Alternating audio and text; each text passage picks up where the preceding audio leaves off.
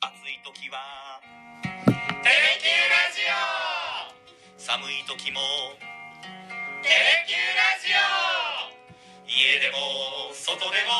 どこでも聞けるちょうどいいぬくもり「テレキューラジオ」さて、たくなるニュース7回目の放送です。はい今日は中島空と木戸でお伝えしていきます。一週間お疲れ様でしおた疲れ様。でした今週は、い、どんな一週間あっという間でしたね。おなんでかわかんないですけど、おはい先週ちょっと朝早い取材が多かったので、なんか毎日のように北九州来るって言ってません そう、いや、そうなんです よ。最近思ったんですけど、はい4月から毎日のように現場に出るようになって感じたことがあって、福岡って広いなって改めて、結構ね、北九州とかはい大牟田とかあの筑後エリアとかうんいろんなとこに行くんで、あ、割と福岡市内が多かったんですけど、そうそ4う月からね、結構遠くに行くので、福岡って広いなっていう感じはします ね。鳥越ゆりさん、1週間お疲れ様でした。メッセージありがとうございます。ということとで、今週も私いろんな現場に行ったんですけど、ええ一つだけちょっと皆さんに、他の人に言いたくなるニュースをお伝えしようかなと思います。あの、ロードサービスを提供しているはい JAF ってあるじゃないですか。あります JAF。 JF はい、JAF。ここが、新人研修を月曜日にやってたんで、あそうそうそうその新人研修会に密着させてもらったんですよ。なんなら体験されてましたよね新人研修に新人研修に一緒に体験させてもらったんですあけれど、まあ、楽しそうでした、いろんな体験がある中で、はい一個、あ、これ改めてみんな知っておかないといけないなっていうのがあったんで、中島さんに今からクイズ出します。あはい皆さんもちょっと一緒に考えてください。まあ、ロードサービスって何かあった時に駆けつけてくれるわけじゃないですか。はいで、その JAF が呼びかけてる一つポイントとしてあって、高速道路を走っています。はい中島さんが運転してます。はいちょっと車がトラブって動かなくなりました。うんその場合どうしますか左に止めますはい。路肩に止めます。はで、路肩に止めてハザードランプを焚いて、はいんハザードランプをつけて、つけて、まあ、JAF を呼びます JAF よをね。呼びます、はいあちなみに JAF は、もちろん会員だったらお金はかからないんですけど、はい会員じゃなくても、あの、呼ぶことはできるんで、おあー金はかかりますけどね。そうですねこれも意外と知らない。うんうんそう。JAF の会員しか呼べないって思うけど、実は会員じゃなくても呼べますよ呼べと。ますよで、車、路肩に止めます。はいハザードランプ焚きます。まだありますか工程で、まあ、JAF 呼ぶか呼ばないかは別として、はいまあ、助けを呼びますよね。はい、じゃいないとどうしようもないからですね。で、まあ、JAF を呼び、呼んだとします。その後の行動が一番のクイズなんですけど、どうしちゃいてますえー、ヒントは、まあ、車内にいたら危ない。危ない車の中にいたら危ないので、危ないんですか路肩に、に止めてても、もしかしたら追突されるかもしれないので、はい、危険性があるんで、車から離れる必要はあるんですけど、離れなきゃいけないんだそう。ええでもこれクイズじゃないですよ。離れる時にどうしたらいいのかっていうのを、がクイズです。あーはい でもあれじゃないですか運転席側から出るの怖いので、はい。助手席側あから出てーはいはい。であのなんかあの炊くやつありますよねはいはいい、ありますありますあれがあればあれを車の後ろで炊く、はいで前で待ってたらうん怖いから、はい後ろで待つあー車の正解ですやっそのたー通めっりちゃ真面目に答えてしまいましいや結構皆さんありがちなのが、前で待つたあパターンが多いんですけど、なんで前で待ったらいけないのかっていうとーはい車がもし追突された場合前で待ってるとその車が飛んでくる自分の方向にうんうんうんで追突する車も来るかもしれないっていう危険性があるのではい前で待ったらダメ、あーやっぱでそっか後ろでもある程度離れてはい後ろで待つべき、なじゃなるいほどと追突される可能性があった時に車にそのままぶつかればいいんですけど、はい、自分も巻き込まれる可能性があるので、車からできるだけえ離ーれなるるほど一番いいのはガードレールがあればガードレールの外に行く外に行そうく歩怖い道けど側に行くっていうのがは一番いいそうです、あー歩道側ですね、みたいな話を、はいまああの JAF って運転のプロとしての技術をはいまず、まず身につけないといけないので、うんうんそういう講習会が行われましたなるほど これだけは皆さんに伝えたくて、はいこれ全然メインの話じゃないんですけどうんこれを伝えたくていやーまず冒頭に話をさせてもらいましたすっきりしました。正解、やった ー。おめでとうございます嬉しということで、はい今日の、えーメインテーマであります、はい応援したくなるっい。ええ。ていうニュースなんですけど、はい、まあ JAF の新人さんを応援したくなりました。それもありましたともう一つはもう一つ言うとしたらこあのホークスの交流戦が始まりました、はいプロ野球の交流戦が始まりました楽しいですよね交流戦。そう交流戦って普段やっぱり当たらないピッチャーとか、はい打者と対戦するんでうんうんうん見ててワクワクしますし、はい。ここでどんな勝負が繰り広げられるんだろうっていうのがありますけど、今あの私たちの夕刊福岡、はい毎日やっている夕方のニュースでスポーツコーナーがあるじゃないですか、は毎い日あるんですけどその夕刊スポーツのコーナーの火曜日は鳥越祐介さん、はいホークス OB の鳥越祐介さんに特集のような形で出てもらってます。で鳥越さんがこの交流戦に向けて気になるポイントっていうことで先週の土曜日にはい。私と鳥越さんでバンテリンドームに行ってきたんですよね。名古屋。そう、名古屋のバンテリンドームに行ってきました。中日の本拠地。はい。で、そこで中日の涌井秀明投手にはい。通算155勝、今156勝目をこの前あげましたけうどん、。ベテラン。そう、ベテランですよ19年目ですよ。あ、そん立つんそうですかそんなにだ っても西武、ラロッテ、楽天、な。はい。今中日、今シーズンから。えーで、涌井投手に鳥越さんがあの、ロッテ時代コーチの時に、 はい。 2年間一緒にプレーしてるんで涌井投手にその交流戦うのんポイントみたいなところで、セ・パ両方知るっていうことで話を聞いてたんですけど、はい。まあ、あの涌井投手の話してる内容もすごく印象的だったんですけど表情がねものすごく印象的で。へえ。というのが涌井投手って、まあ、鳥越さん曰くちょっと本人には確認はできてないけど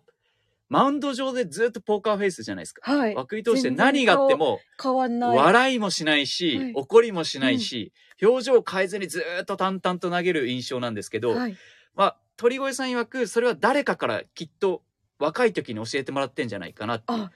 顔にひょ出すなと。ずっともうプロ入った時からずーっとその形でへー18年余りやってるので、そうなんじゃないかっていう話があったんですけど、その涌井投手がね、はい。もう鳥越さんと話す時にニコニコしてるわけですよ。へずえ。ーっとそ本んな当表に情ね逆に真剣な表情が少ないぐらいニコニコしてるんですよ。うううんでそれがすごく印象的でへえ。涌井投手ってこんなに笑うんだってやっぱ普段ねポーカーフェイスしか見たことないから、あそうなんだと思って。へえ印象がガラッと変わりますよね。そうであのここれ個人的なはい話なんですけど、意見なんですけど涌井投手ってその昨日一昨日か一昨日の試合ホークスに勝つまで1勝6敗かな5敗かなすごく負け越してて苦しそうだったんいだ今シーズンの走り出しだったんですけどそんな状況の中まず取材を受けてくださって鳥越さんとニコニコ喋ってる姿を見ると。まあ、ベテランっていうことももしかしてあるかもしれないですけど、心の広さを感じてああーこの人ってすごく心が広い方なんだなっていう印象がまずありましたで。も鳥越さんとの関係性もあるんじゃないですかそこはそこがあるみたいで鳥越さんってあのーまあ、厳しいとかはい怖いっていうふうに言われることもあるんですけど、はいそれってやっぱり愛の無知っていうことが分かって、涌井投手がやっぱり入ってきた時あの鳥越さんがロッテのコーチで入ってきた時に涌井投手ホークスの選手に鳥越さんってどんなコーチなのっていうのを事前に聞いてたらしいんです。はいでそれでもって鳥越さんが来ました、うん涌井投手がずっと鳥越さんがよく見るコーチよく見てるコーチだっていう前評判があったらしく、ホークスの選手から。らでチラチラチラチラアはいップの時に、ウォーミングアップの時に鳥越さんを見てたらし いんですよ。見てるかなみたいなそうそうそうそしたらよく見てるって言うから、はい見てるかなってそしたらウォーミングアップの終わった後に鳥越さんに「お前いつも俺のこと見てんな」って涌井投手が言われたら しく。恥ずかしいかもそれちょっとそうそうそう でもなんかそういう一幕もあって、はいこうどんどんどんどん打ち解けていって、へー最初は警戒してたらしいんですけどうん1対1で、まあ、喋るとすごく愛がある優しい、はいこれは私も感じるんですけど、はいすっごく優しいっていう話があってだからこそ、まあ、厳しさがあるのはコーチとしてはもちろんなんだっていう涌井として話がありつつ、鳥越さんと話してるからニッコニコニコニコしてるわけですよ。へしかもね中日のあのちょっと出していいのかな名前石黒さんっていうはい広報さんがいらっしゃるんですけど、はい。この方がまた素敵な人でへえ。あの涌井投手ああの涌井投手じゃない鳥越さんが中日にいらっしゃる時に、石黒さんは広報されてたらしいだからもうおー鳥越さんって1994年から5年ちょっといたので、はい。その時代に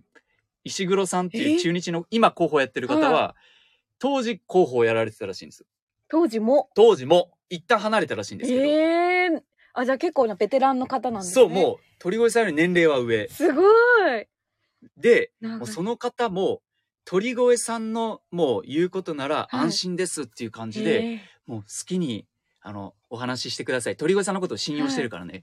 ではもうその辺の信頼関係みたいなところがへ出来上がっていてすっごく楽しいインタビューでした。えへえいいですね。だなんかから VTR 自体4分しかなかったんですけど、実際はもっともっといっぱい喋ってもらったんでその中でも泣く泣くカットしたなんか泣く泣くカットしたのはことってさっあきりました言ったあの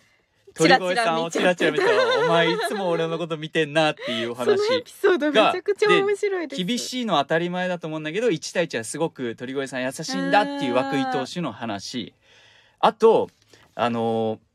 もう一つあるのはこれはちょっと私も知らなかったんですけど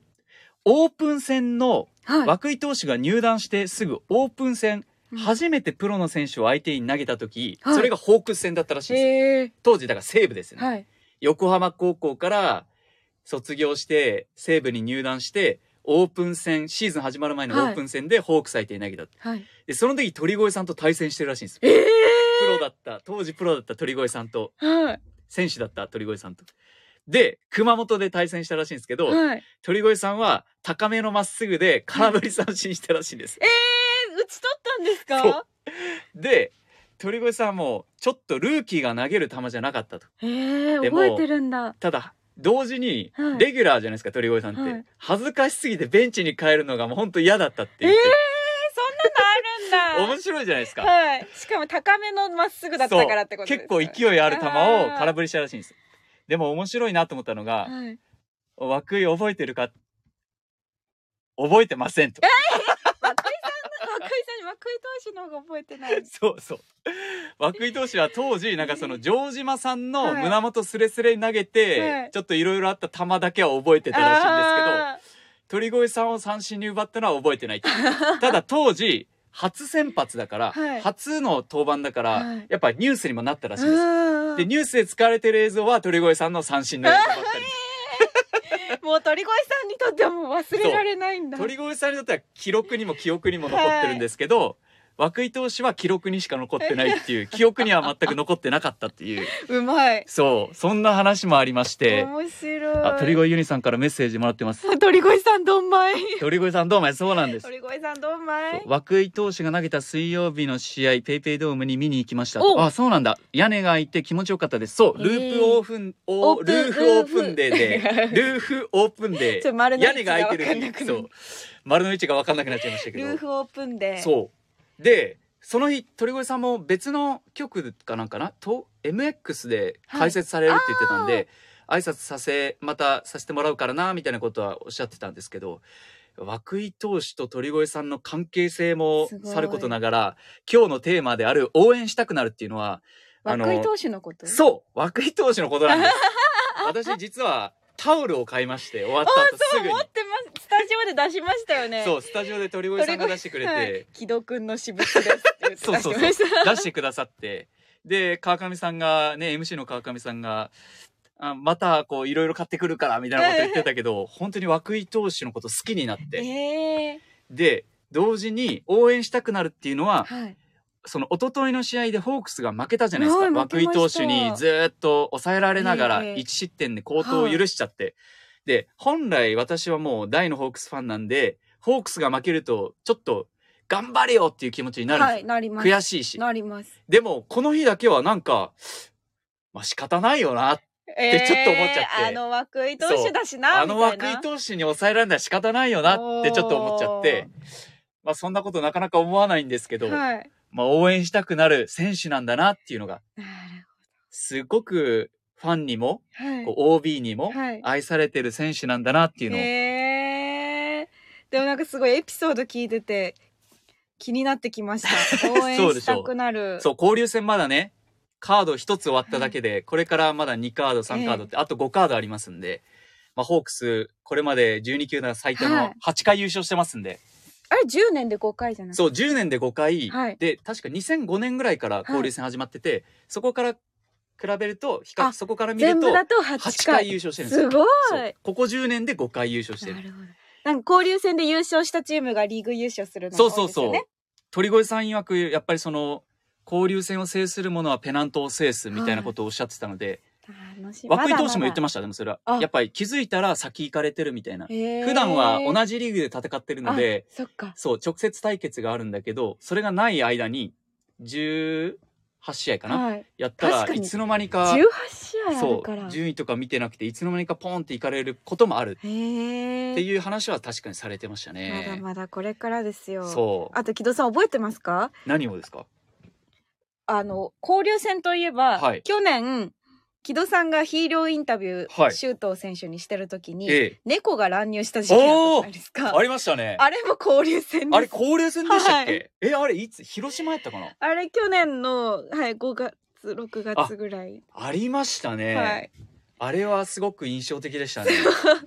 猫がパーって走っていって、周東選手が猫あの猫ほどは速くないけどそうそうそう僕も頑張りますみたいな。私が周東選手猫早いですねしか言えなくていきなり猫が出てきてびっくりしてどうしようってなって猫速いですね。猫早いですねって言ったら私も頑張りますみたいなね、はいで周東選手も負けてないですよって言ったらなんかそういう返しをねうまい返しをしてくれた記憶は確かにありますが、あれもそっか交流戦あれかもいろん今年なはエピソードがありますけど今年の交流戦どうなるんでしょうはい、ね、どんな動物が入ってくるんいでしょやうね。ー楽しみ ですよ動物入ってくるかわかんないですけどどうどんな動物が乱入してくるのかいな。やー非常に見応え十分なはい。交流戦でもありますし来週ははい、一週間六試合全部ペイペイドームじゃないですか？そうですか違うかな。今日からあビジターじゃなかったですっけ違うかなあ違うか。違いましたっけ来週いやわかんないです。違うかも。違うと思いますがごめんなさい間違えましただ応援したくなるニュースを今日ははいお伝えしました、そして皆さんあの運転には気をつけてくださいそうです。困ったらあの先ほど冒頭でお伝えした JAF のその新人研修のことを生かしてはい。身を守ってください後ろに逃げる。はい、後ろに逃げるということが大事です鳥越ゆねさん今日からビジターで来週火曜日から2カード連続でホームゲームですよあそうそうそうそうそう。中島さん先を行く女性なのであもうちょっ と今日からビジター飛ばしました。もうすでにちょっと先を行っちゃってましたけどごめんなさいね。ごめんなさい。この時にはもうホークスはホームに戻ってくる時には連勝して戻ってきてほしいですそうね。ですね。はい。ではということで皆さん良い週末をお過ごしください。次は6月10日のジャイアンツ戦に見に行きまめっすち。ゃ行くじゃないですか。おおーいいですね。なんしようと交流戦楽しみですね。はよこジャイアンツ戦も楽しみですねね。松田選手上がってこないかな。いいな。おお。ラねはい。ジオもつ鍋食べてテレキューありがとうございました。ラジオありがとうございました。